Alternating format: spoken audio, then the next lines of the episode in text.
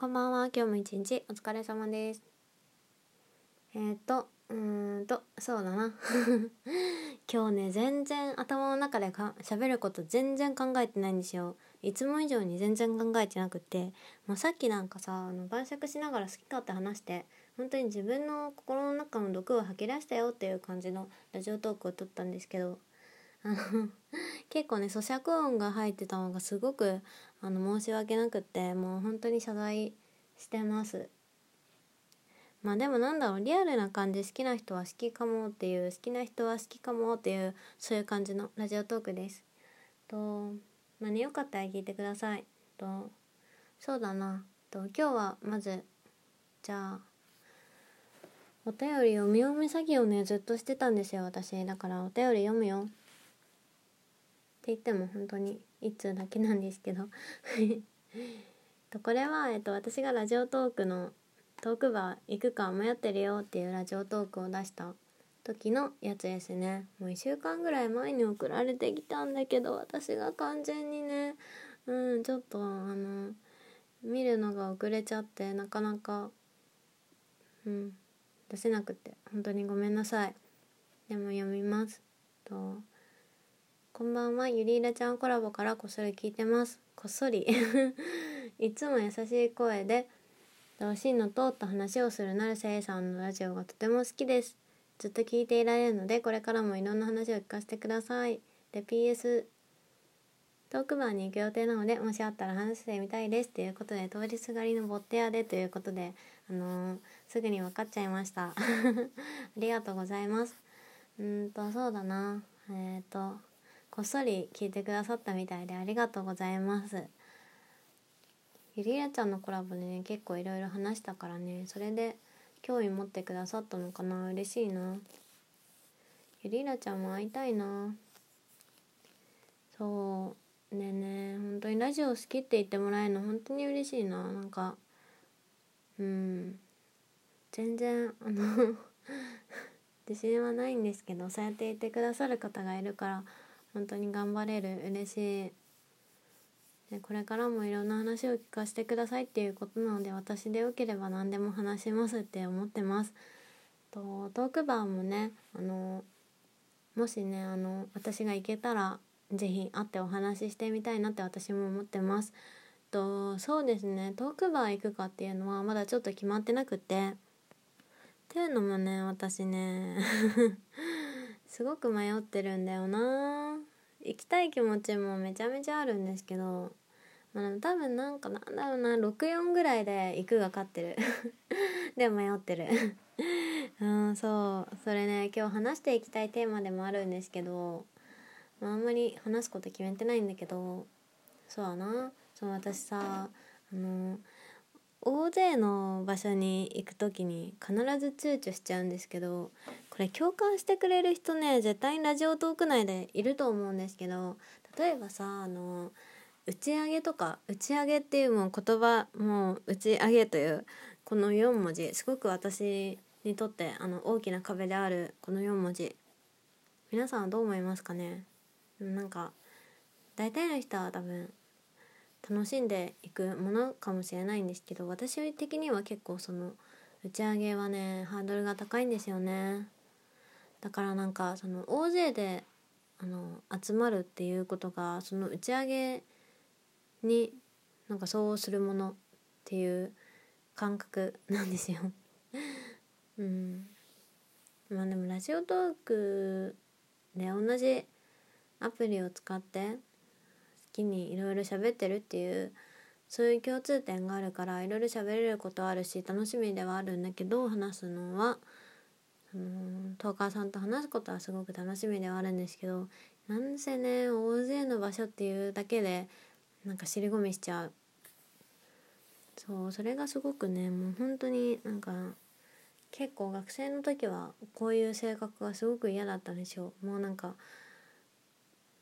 ドインギャとかまでは言わないけどまあ内向的じゃないですか。そうそれがすごく嫌だったんだけどでもなんかその内向的についてすごい一時期考えててそううちらは内向的な人間ってさ勝手にリスナー聞いてくださってる方もあの内向的な体になってるけど内向的であってくれ。内向的の脳であってくれ。それでちょっと聞いてほしいんだけど内向的な人ってその大勢で喋るのがすごく苦手なんですよ。グループで喋るのが。グループ LINE とかも苦手だしねなんなら。でそれなんでかっていうとなんか内向的な人ってそのなんだろうなその少人数で話してる方が楽しいんですよ。なんかすごく気を使っちゃう大勢だと。あとその一番の理由として大勢だとなんだろうね。うん。話すテーマがすごく広くなる。っていうのがデメリットかなって思ってて。私は結構なんか深く狭い話をして盛り上がりたいなって思ってしまうのでそうだからどうしてもね多くても3人4人ぐらいまでかな。でしか盛り上がれない。そう。なんかねだから逆に